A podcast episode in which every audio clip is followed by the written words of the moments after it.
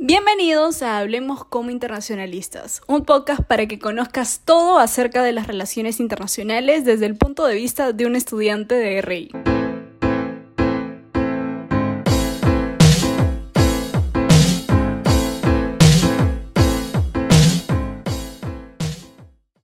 ¿Cómo están? Espero hayan tenido un buen inicio de semana. En este episodio del podcast vamos a hablar sobre la paz de Westfalia. Sí, esa paz de la que todos los internacionalistas hablan, de la que los historiadores le ponen especial interés, porque pues marca el inicio de las relaciones internacionales modernas como las conocemos ahora. Pero para ingresar a este terreno que es un poco amplio y un poco meticuloso, voy a ir avisando y hacer algunos spoilers de que esto está visto más desde una visión de las RI, porque como en todo conflicto lo podemos analizar de diferentes ópticas, yo lo estoy agarrando de las relaciones internacionales, lo que para mi ciencia es más resaltante, pero el conflicto tiene muchas aristas que sería bueno que ustedes mismos entiendan e investiguen, ya sea la arista económica, la arista histórica, puede ser desde las ciencias sociales, desde las teorías sociales, etc. Yo lo voy a agarrar desde el punto de las relaciones internacionales porque es mi fuerte, pero hay muchísimo que ver en historia. Ya cada uno elige cuál es su óptica con el que va empezar a leer los capítulos que marcaron la historia de la humanidad.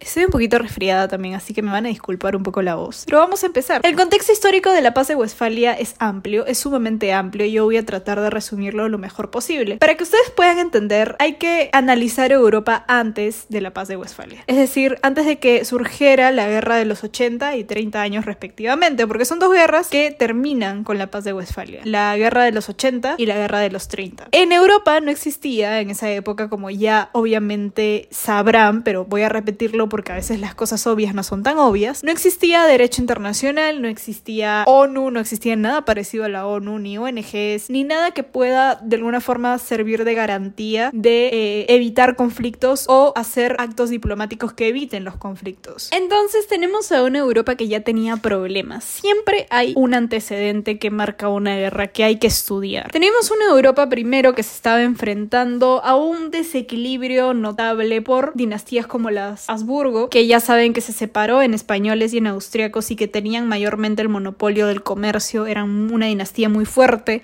y que controlaba gran parte del Sacro Imperio Romano Germánico, que es, si buscan un mapa donde literalmente se libraron los dos conflictos más importantes, que es la Guerra de 80 años y la Guerra de los 30 años. La primera es la Guerra de los 80 años que se libró entre España y las Provincias Unidas eh, de Países Bajos, que se querían independizar de la corona española. Y la otra guerra, que es la guerra de los 30 años, que se le conoce más por ser la que eh, suscitó Westfalia en sí, es una guerra que la llaman mucho por un tema religioso de protestanismo, catolicismo, calvinismo y demás, pero más que religioso, o sea, religioso sí era, sí tenía una parte religiosa obviamente por la revuelta bohemia y demás, pero también tenía propósitos geopolíticos, tenía propósitos económicos y demás, porque ya les había dicho que para que un conflicto sea internacional, tiene que haber intereses dentro de la guerra para esos países. No necesariamente eh, eh, te metes a la guerra sin algún interés, porque es un costo muy alto. Y en esa época el costo seguía siendo muy alto. Destrucción masiva, muerte de civiles, muerte del ejército y demás. Entonces, países como Dinamarca, Suecia, Francia, España tenían intereses metidos en esa guerra. Por lo que lo que empezó en una ciudad tan pequeña, en un estado como Bohemia, en 1618, que se le conoce como la revuelta de Bohemia entre los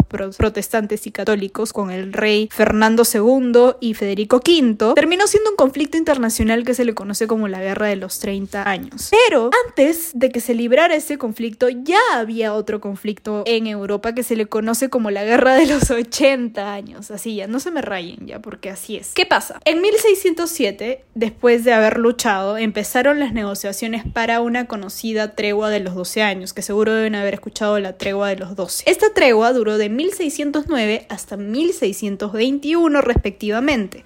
El problema era que durante esta tregua, o sea, mientras España, las Provincias Unidas estaban tranquilitos eh, tratando de hallar soluciones, inició otro conflicto que ahí sí inició la Guerra de los 30 años. La Guerra de los 30 años, que es un conflicto eh, que en general sí es religioso, pero tiene, ya dije, otros fines geopolíticos, económicos. ¿Por qué? Porque ningún Estado se metería a una guerra de alto costo si no tiene algún interés de por medio que pueda ser o afectado o pueda conseguir uno mediante la guerra. Y eso fue cómo se construyó esta guerra, porque empezó en un territorio como fue Bohemia, en 1618 que se le conoce como la Revuelta de Bohemia, y se extendió a países como Dinamarca, Suecia, Francia, España y la mayoría del Sacro Imperio Romano Germánico. Lo debilitó mucho al emperador del Sacro Imperio, debilitó mucho las guías de comercio que eran monopolizadas mayormente por los Habsburgo de España y otros países del Sacro Imperio y cambió el orden a un orden que se le conoce como Westfalia.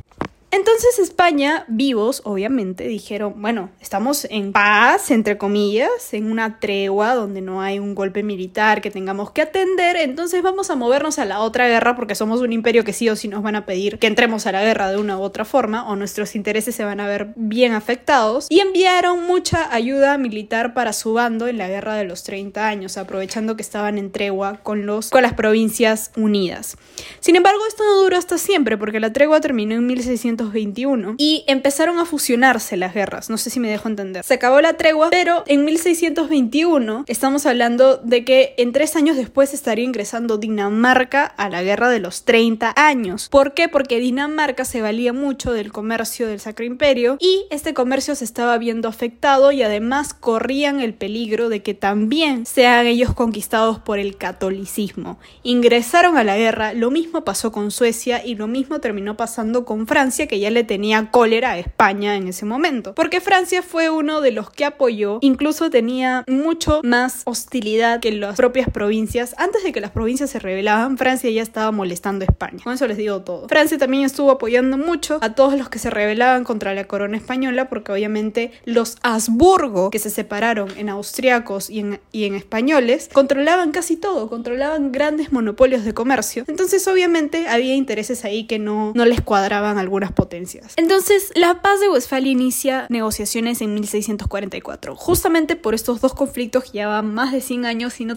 traían más que costos impagables a Europa. Se reunieron, se sentaron en dos ciudades específicamente, en Munster y en Osnabrück. Estos dos nombres dan literalmente el origen a los dos tratados, de Munster y Osnabrück. El de Munster le pone fin a la guerra de 80 años y el de Osnabrück le pone fin a la guerra de los 30 años respectivamente. En Munster se reunieron, obviamente, los que estaban involucrados en la guerra de los 80 años, en este caso España, Francia, los holandeses como tal y el Sacro Imperio. Y tenían un mediador que se dice que es un mediador que venía del Papa católico como tal. Mientras que en Osnabrück se reunían los que tenían el conflicto de los 30 años, o sea, los protestantes y los católicos, bajo el liderazgo de Suecia. Y tenían un representante imperial como tal, del imperio, Sacro Imperio Romano Germánico. Y así es como nace Westfalia, se firma esta paz que acaba con la guerra de los 80 y 30 años respectivamente y crea varios estamentos que hasta ahora se utilizan en el derecho internacional público. El más importante para, para entender es el principio de soberanía y no injerencia en los asuntos internos de los estados. Porque claro, escuchamos este término siempre de que no hay que interferir en los asuntos internos de los estados como norma ahora en el derecho internacional. O sea, es una norma dentro del derecho internacional que no existía en esa época pero ahora sí. Pero nace ese concepto en Westfalia. ¿Por qué? Porque ya no podías intervenir sobre qué tipo de religión iba a tener eh, un país europeo, cómo iban a ser sus normas, quién los iba a gobernar. O sea, ya eran ellos los que eran capaces de elegir eso sin que los demás interfirieran en ello.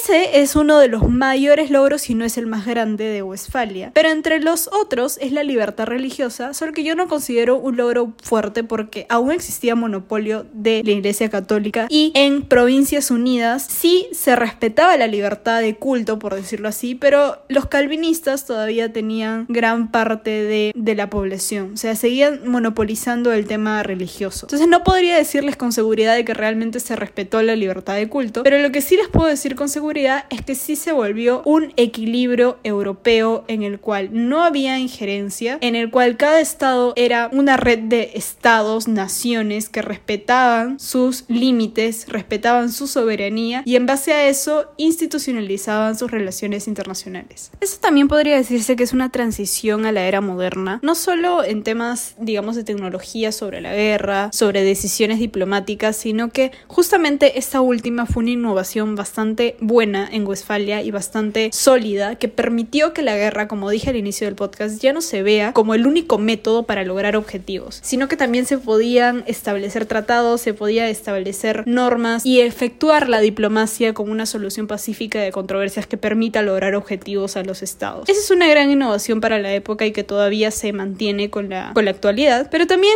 no solo el concepto de soberanía, sino la independencia de distintos países como Países Bajos, Suiza, España se empezó a debilitar, ya ese era como que el inicio de la decadencia del imperio español, que ya vamos a hablar sobre América Latina, que también fue un golpe muy fuerte. El Sacro Imperio ya se estaba resquebrajando desde mucho antes de estas guerras, pero bueno, acá ya fue como que el golpe o la estocada final. Se independizó Portugal, como les digo, pero también se reconocieron otras religiones aparte del catolicismo, como el calvinismo, como tal, solo que quizás no lograron, como les digo, este monopolio como lo tuvo el catolicismo, porque ya a pesar de la ley de que cada uno podía elegir la religión, de que era una libertad de culto, en algunos estados que le pertenecían al Sacro Imperio, Europa en general, eh, no se permitía eh, o se veía mal, o estaba mal visto, digamos, que se utilizaran otras religiones que no fuera la Ahora ya sabes un poco más sobre la paz de Westfalia. Espero les haya gustado y en el siguiente capítulo veremos qué es orden mundial.